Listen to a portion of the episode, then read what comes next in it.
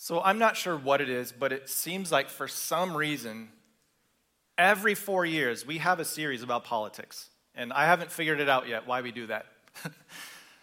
Actually, I know why.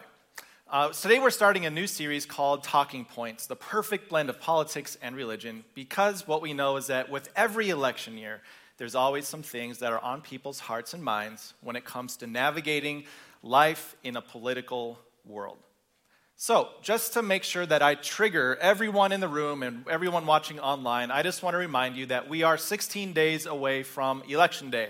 That is two weeks and two days away from Election Day. So, you still have 16 days of political ads and things being mailed to you.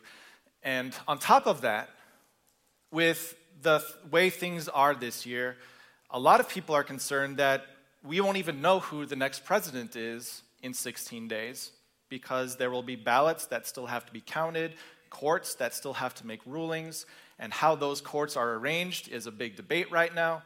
Um, one of the things I noticed, first of all, I didn't have to do any research to know that there's a lot of political tension right now. Like, we don't need research for that. But I was curious to see what some of the major um, poll, polling companies were saying about this. So, one of the companies I looked at is called Pew Research, P E W Research. They do a whole lot of stuff related to um, culture in general, but also, as you might assume, how it relates to uh, religion and faith. And so, as I was reading one of the articles from Pew Research, usually they're a cut and dry, like here's the data, here's the quick analysis, and then they move on. There was one line in one of their articles that really caught my attention. They were talking about the uncertainty with the election and the afterfall of whatever happens, happens. And you know, they're looking at the data and just sharing what they've found. And this is what they said They said, It is difficult to recall an election in which the public has had such a wide array of concerns about the election process and its outcome. And when a research company says it is difficult to, basically they're saying we can't find any other years where things have been the way they are right now, with tensions being as uncertain as they are right now. So, for a few weeks here, as we head into another election year coming up, we want to take three weeks, three Sundays, to be able to pause and just take a look at religion and politics, not to sway votes, not to realign votes. That is definitely not our intent. Our intent is simply to give you a 30,000 foot view of what it means to follow God in a political country. To follow Jesus while also still have the, having the right to vote, and how to interact with people who might view things differently than you, and what even to do if you have a strong moral, ethical view on a position that you feel you need to do something about. So, we're, we're trying to, na- to take a, a neutral approach to this and for week number one here, what we simply want to do is set the stage by looking at how God wants us to view the relationship between the church and the government. So one of the one of the things that I've I've found personally to kind of figure out like where is someone leaning politically and why do they believe the things that they do is the answer to one simple question. Uh, the question is, what do you want your government to do for you? If you ask someone to answer that question, you don't ask them what if they're affiliated with a party, you don't ask them about any issues specifically, you just ask them, what do you want your government to do for you? Quite often you'll see that that answer applies to a variety of different other answers in their life. Um, there's some answers, like you, you want government to do a lot for you, and on the other side, not a whole lot. And there's a difference of opinions and views as to how to answer that question. But for the sake of today, I'm not even going to entertain our possible answers to that question. I want to, I'm wondering in this message today, what did God intend for governments to do? What was his ideal? And what we're going to see today as we unpack a, a section from Romans chapter 13 is that it's not just that governments kind of happen by accident. Like, oh, some people kind of took control and now they're in charge and now it's just the way things are. But what we're going to see is that government was actually created by God for a very specific reason and purpose. In fact, if we want to get really technical on this, government started in the Garden of Eden with just two people. The way that God ordered and designed things, there was always a system in place of order. It's just that it gets a little bit more bigger and complicated the more people that you have. So, what I want to show you today is for number one on the sheets, uh, it's simply the, the, the, the, idea, the truth that we're going to build on for, throughout the entire message. And the whole idea is simply this that God intended for church and state to do different things by different means. Their goal, their, their, their central goal is, is different. Each one is. And the way that they accomplish that goal is different. Not because this is just the way things naturally happen to be, but because this is the way God intended for church and government to operate. Two different kingdoms, two different nations, but the tension is that you and I are in both of them at the same time. So, as we flesh out today what it means, or what God intended for the state, and what God intended for His church, what He wanted them to do, and how He wanted them to do them, I pray it gives you some clarity not just this election season, but in your life as a Christian, trying to navigate your way through life in God's kingdom and also in earthly kingdom. So, to start, I'm, I'm going to put a couple of circles up on the screen just to visualize what we're going to be talking about because some of you guys out there are visual learners. I know that. Um, so, we're going to be talking about what the church does, and we're going to be talking about what the state does and how they're both unique in what they do and how they have unique ways of accomplishing those things. But what I want to acknowledge before we get into Romans 13 is there's this middle area here. I know there's a fancy name for this chart, like when you have two circles that overlap. I can't remember what it's called, but there are some things that both the church and the state are interested in, some issues that they both seek to do something about. Um, maybe one is helping those in need. It is in the best interest of the state to not have a whole bunch of people who are homeless, and so they have government programs to help those who are in need.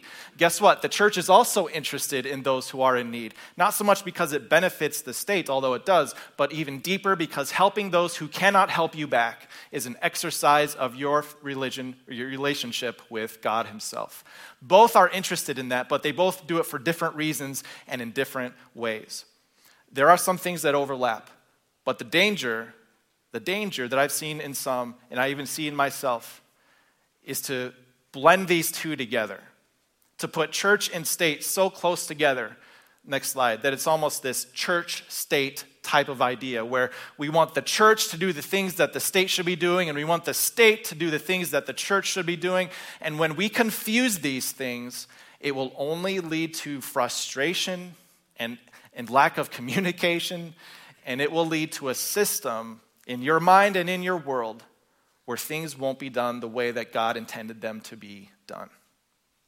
It's important to recognize how God intended those two things to do their unique jobs in unique ways. Um, in the way that, as Thomas Jefferson put it, there is a separation of church and state that even our forefathers who wrote the Constitution recognized that there, there should be this separation. And today we're going to see why in Romans chapter 13. So that's what we're going to do today. And I think this is academic enough that it shouldn't offend anybody, right?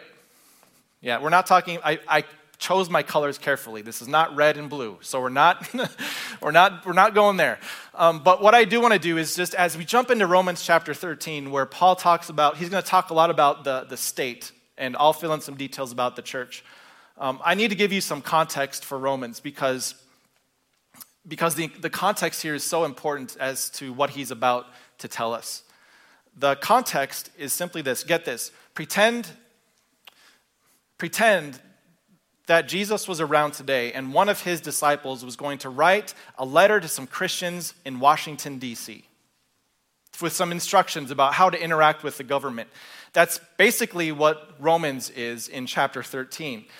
Rome was the Washington, D.C. of the day, perhaps even bigger.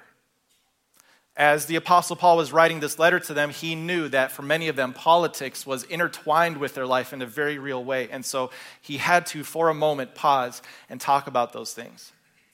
And there's two other things to remember about these Christians in Rome. Uh, first of all, in Rome, in the 50s AD, about the time that Paul wrote this, he wrote it towards the, uh, the end of the 50s AD or maybe about 60 AD.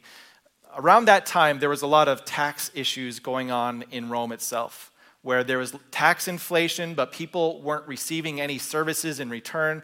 There was a lot of controversy going on with taxes at that time. to the point where both Christians and regular non Christians were getting upset about the tax system that was going on in Rome, and people were starting to refuse to pay taxes. Um, the other thing that I think we all know is that when it comes to the Roman government, that these people were asked to pay taxes to, this was the government that executed Jesus. This was the kingdom that opposed their kingdom. And so you might even tell Paul, we should rebel, right? We cannot condone what they did. We cannot support a government that would do that. And so, as Paul writes this letter, the first 12 chapters are all about what God did for them and how to start applying love for God into your life. And in chapter 13, it seems like he gets to one of the main points that he needed to talk to them about how to live in both the church and the state, and what that looks like for a country that's hostile to the kingdom of God. Verse, uh, chapter 13, verse 1 gets straight to the point. Let everyone be subject to the governing authorities. Let everyone be subject to the governing authorities. The word subject to in the Greek is actually a word that Paul's going to come back to several times, but we don't see it in English. The Greek word, the, the, the root word is tasso, which simply means there's an ordering that has gone on. There's a, a, an arrangement from highest to lowest. Uh, in this context, an ordering of authority from the one who is highest in authority to the one who is subject to that authority. Let everyone be subject to, let everyone submit themselves to the governing authorities that are over us. Yes, the, the secular government that is over us. And as he explains why, this shares so much, not just into the Greek and Roman world in 50 AD, but it speaks so much into every other kind of kingdom and nation and constitution that would ever exist in this world. Let everyone be subject to the governing authorities because they're always right because they're God fearing, because they'll make the world a better place. Let everyone be subject to the governing authorities because I'm going to break this up into little lines here to show there's a repetition going on. Because there's no authority except that which God has established. The authorities that exist have been established by God.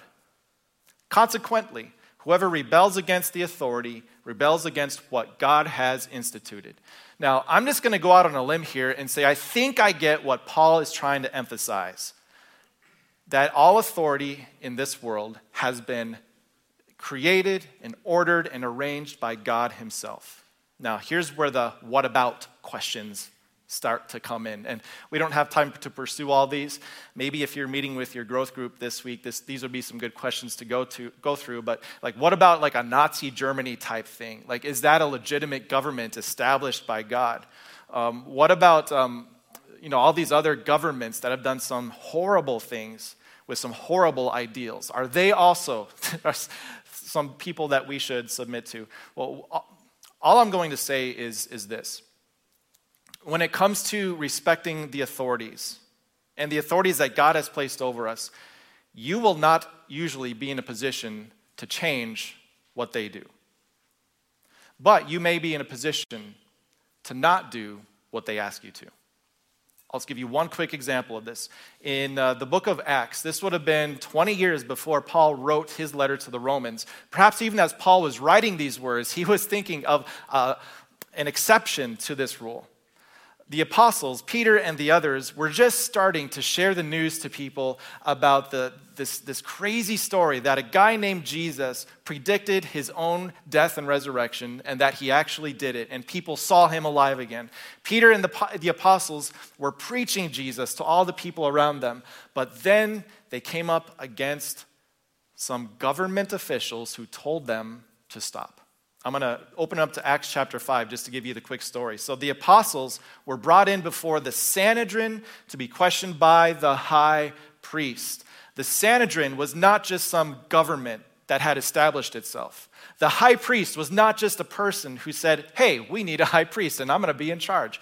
These governing entities were established by God Himself in the Old Testament.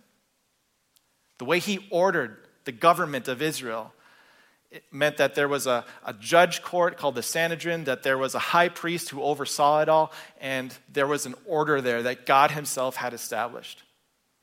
And so, as Peter and the apostles stand up in front of them, they recognize this is not just some human institution. If there was a government that God had ordained, this is it.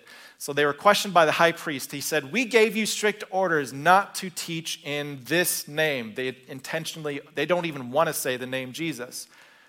Yet, you have filled Jerusalem with your teaching and are determined to make us guilty of this man, again, Jesus, blood. Translation You need to cease and desist everything you're doing, or else or else the power of this court will be over you. You will be judged as guilty. So, how would Peter and the apostles react? Quite simply, we must obey God rather than human beings. We must obey God rather than human beings. They weren't able to change the mind of the court. They weren't able to change the views of the high priest, but they were in charge of how they reacted to the commands that were given to them. And that's how it is with life in two kingdoms. You cannot change the government you're under, it has been established by God. Maybe your position includes, uh, maybe there are some government officials uh, in, in, the, in the room or watching online. Maybe we have a president of the United States watching. I doubt it. But if that were you, I would say that there is a, there's a weight to your calling. And maybe you have the God given influence to change things in your area. But for the vast majority of people who are watching and listening to this message, there's an order that God has established. And the command given to me and to you is to submit to it. Not because it's perfect. But when it comes to those exceptions where it's time to reject the authority handed down, two quick things. It will be obvious. It will be a matter of conscience where there's a, a very uh, sharp disagreement between what you're being told to do and what God has asked you to do. And then also, um, the authorities that are put in place by God will have to answer to some God someday. You might not have the position to change things, but they will have to answer to God someday. They were put there by Him, and they are accountable to Him. The long story short of this, what we get from the book of Romans is that the Christians in Rome did not have a perfect government over them by any means. And yet, Paul told them, by inspiration of God Himself, Submit yourselves to the governing authorities, not because they're good, not because they're perfect, but because they're there by God's blessing. Can you imagine a life with no authority?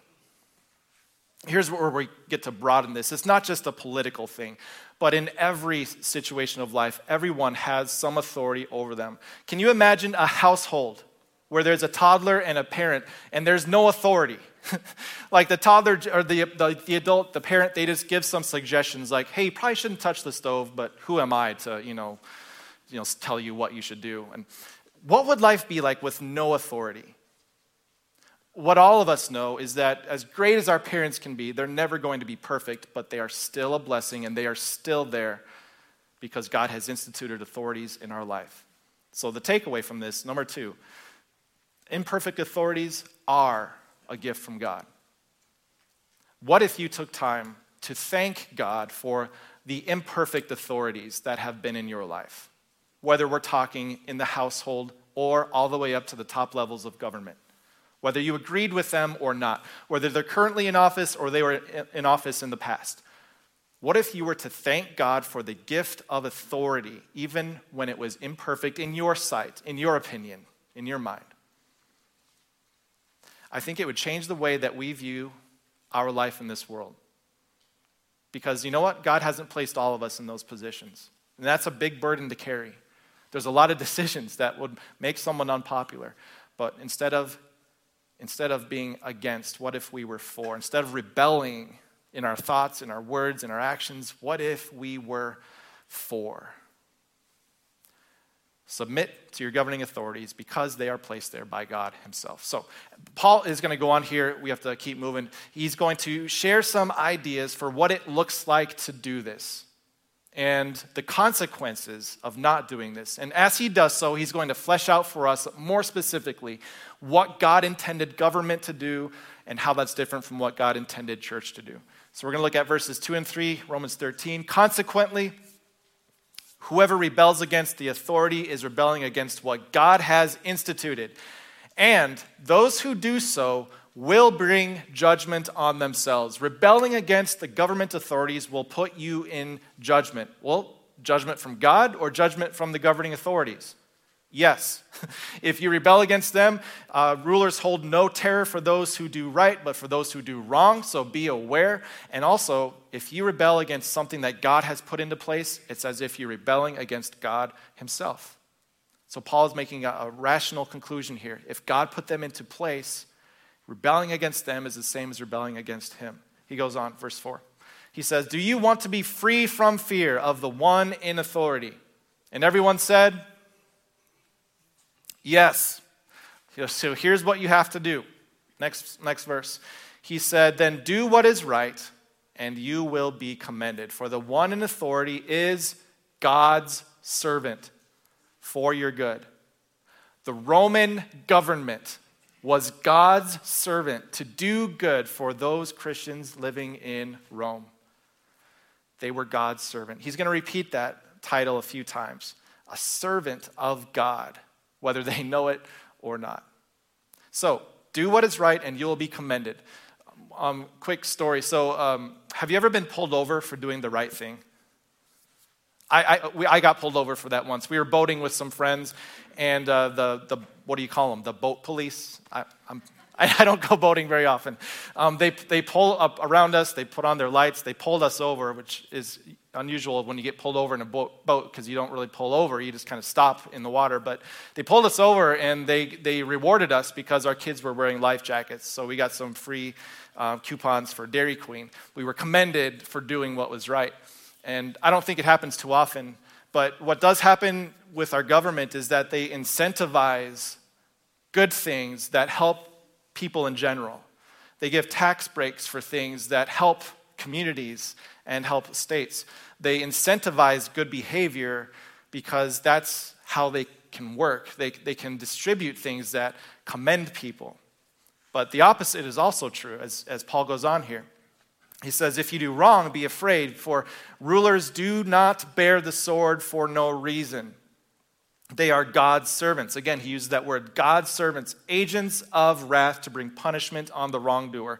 They use the sword to level the playing field and to bring justice where there was no justice. So, we're starting to get a feel for how the state is designed to do things the church is not designed to do in a way that the church was not designed to do it. That the, church, the, the, the state carries the sword to punish those who do wrong, to intimidate people using fear to not do things that would be bad for the whole. And so Paul wraps up this conclusion. They commend who do, those who do good, they punish those who do wrong. There is a, they, they, they operate by fear and reward. Therefore, Paul continues, he says, therefore, it is necessary to submit to the authorities not only because of possible punishment, but also because of conscience because you recognize that not only can they punish you for failing to do whatever they ask you to do, but because they are in place by God Himself. God has instituted this as His servant to watch over the public good by using praise and by using punishment. And then I think this is where Paul gets to the primary thing that he's been wanting to get to. He says this here's the practical application for those in Rome. He says, This is also why you pay taxes. For, the authorities are God's servants who give their full time to governing. And what every follower of Jesus knows is that when someone gives you something, the natural response is to reflect something back to them. Give to everyone what you owe them. If you owe taxes, pay taxes. If revenue, then revenue. If respect, then respect. If honor, then honor. And as Paul wraps this up, he simply leaves that as his application for those Christians in Rome to apply it to their circumstances and their situation. And I'm wondering how we would apply this to ourselves today. My feeling, I don't, I don't have all of your IRS records, but my feeling is that most of us kind of get the whole idea of paying taxes. We're kind of afraid to not do it. I'm sure there's some people listening who are maybe some years behind, or maybe even some who refuse to pay them, but I think for the most part, we kind of get the whole tax thing, so this isn't really a, a proper application for most of us today. But I think the conclusion to that is very applicable. Whatever you owe them, pay them. And in another letter, Paul actually brings this up again, maybe another application to what it means to submit to those in authority. Uh, Paul wrote a letter to uh, a young pastor. He was actually looked down on because he was so young, but he is a young pastor named Timothy. And as Paul wrote to him, he said that it's important to serve the people who are around you. It's also important to pray. And Paul said, when it comes to prayer, there's something you can't forget. This is what Paul said. I urge then, first of all, that petitions, prayers, intercession, and thanksgiving. Those are, those are easy to skip over, but there's so much in those four things. Putting yourself in the place of someone, seeking God's help on behalf of someone, thanking God for someone. There's so much in those four words. That those be made for all people, and then he gives a special applications. Pray for kings and all those in authority. Pray for them. And how he ends is so important. Pray for them so that they will make the country a better place. No. Pray for them that it would be more God fearing. No. Pray that our country goes back to God. No, that is not the role of government. Pray for those in authority. That, here's how he really ends it, that we may live peaceful and quiet lives in all godliness and holiness. The role of the government is not to bring people back to God. When it comes to authority, the nation is under God, yes, but it is not the role of government to make people follow God or to make them, out of fear, seek God. The role of the government is to simply give us quiet and peaceful lives so that we, the church, can do what only we, the church, can do, which is to focus on godliness and holiness as a reflection of what we, are, we have been given by God Himself. There's two different things we're looking at here what the church can do and what the state can do. God intended them for, to do different things by different means. And to help solidify all this, maybe for all the visual learners, I'm not picking on the visual learners today. I am a visual learner. So I'm going to put a little chart up here quick, just with church and state. And just from these two quick sections, what we can see God intended for both of them to do. When it comes to church and state, kind of the, the big thing that we're looking at is that the state is here to, next slide, uh, to give us quiet and peaceful lives. If the government is doing what God intended the government to do, the result is going to be we have quiet and peaceful lives. The church, our goal is godliness and holiness and we're going to get to why in just a minute. But the outward result, if the church is doing what the church was designed to do, people would be living godly and holy lives as an application of what God has done for them. And maybe just a quick thought on that. If the church is doing what it's supposed to be doing, it'll make the state's job a whole lot easier. Second thing, the role of the state is to make bad people good. The role of the church is to make dead people alive. The role of the state is to make bad people conform to certain laws and guidelines that will be for the welfare of the entire people. And they can use fear, they can use praise, they can use incentivizing, they can, they can, they can use uh, punishments. The, the, the state can use a lot of different things to get people to be good. The church is all about making dead people alive, spiritually dead not just an outward behavior that we have to model or conform, but an inner life that is brought into us. The third thing the state is all about commending the good and punishing the bad. That's their objective. The church is all about repenting of sin and showing fruits of forgiveness, an internal thing. The state is focused on the external behavior, the church is focused on the internal fruits that are coming out of people's lives. And then finally, how does all of this happen? There's two tools that we see here. Church, I'm sorry, the state is given the sword. What does the church have? A word, a message. The sword is designed to strike fear and intimidate. The message, the gospel, is designed to elevate and highlight the problem of sin, but also to bring life and healing. When you understand these two kingdoms for what they are and what they're supposed to do and how they do it, it will give you such clarity as you envision what your ideal picture of government will be. But the takeaway from all this, number three, is that you shouldn't expect one to compensate the other. If one is not doing its job, the other cannot step in and do it for them because the tools are different, the mission is different, and the means are different. We have to keep those two things in our minds isolated. I think we can celebrate and elevate and really make a big deal about the, the that little cross section where church and state overlap on some key issues. And that's always interesting and amazing to see what church and state can do together. But for the most part, our overall mission and how we accomplish that is different by design. This is the way God intended government to work and church to work. And to close, I want to give you one quick story. This is from, this is from the life of Jesus. This is uh, John chapter 18, where um, Jesus has just been arrested. He was about to be crucified, but before he could be crucified, he had to be tried. He had to be put on trial. And so, first of all, he went to the Jewish government, the Sanhedrin, the high priest, and Jesus had to answer to them. And then, since the Jewish government could not execute under Roman law, the, the Jews sent him to Rome, or to the uh, Pilate, to be tried in front of Rome itself. So just get this. Literally, the head of the church, Jesus, is being tried by a head of the Roman government.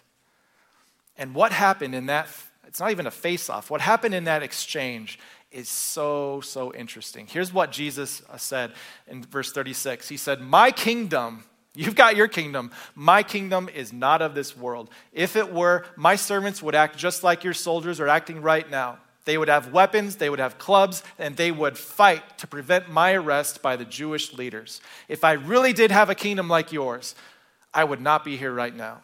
But my kingdom is from another place. Jesus had such remarkable clarity about the differences between his kingdom and any earthly kingdom that he was willing to submit to his governing authorities even when he didn't have to, and even when everything was at stake. And yet he knew when to say no to the orders that were given to him by his authority. He recognized the difference, and thankfully, that's why we are here today. The kingdom that Jesus established for you was not one where he intimidates out of fear. You better be good. You better behave. You better conform. That is not the kingdom that Jesus established. His kingdom was established because of God's kindness and his grace. He who had no sin became sin for you. He who was elevated to the very top submitted himself to you. The kingdom of Jesus is very different than the kingdom of government. And because of that, we have hope and we have life. And so, my question for you, my application, is simply to call into question what you've been expecting and what you've been wanting your government to do for you. Maybe you're completely lined up with church here and state here, and you have a proper appreciation for those two things and how they work. Maybe you've been expecting some things from your state, your government, that are really in the category of the church. And maybe you've been expecting some things from the church that are really in the category of the government. Would you just call into question what you've been expecting? And as you think about those two things this election year, what I know is that as you see the way that God intended both of those things to work and operate, it will give you a focus to do what God has called you to do as part of His kingdom. Let's pray. Dear Father in heaven, I pray for all those in authority. And that's a really broad term because I think to some degree, just about everyone has some degree of authority.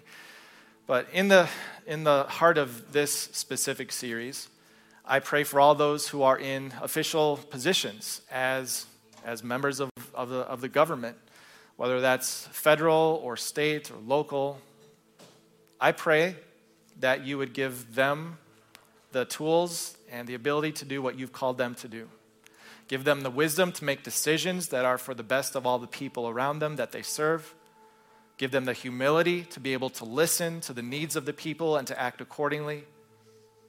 And just bless them with strength and with health and with the ability to carry out their offices to the best of their ability. I pray for the work that we as the church get to do that we don't have to f- use fear or intimidation.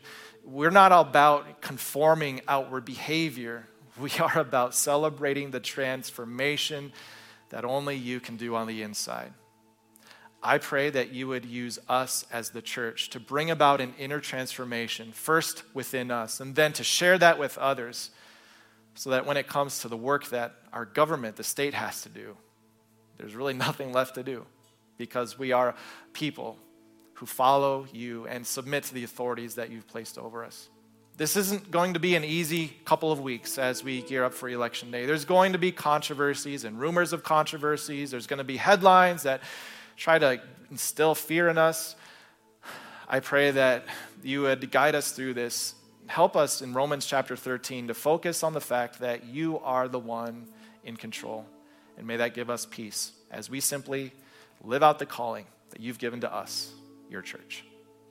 I pray all those things in Jesus, our Savior's name. Amen.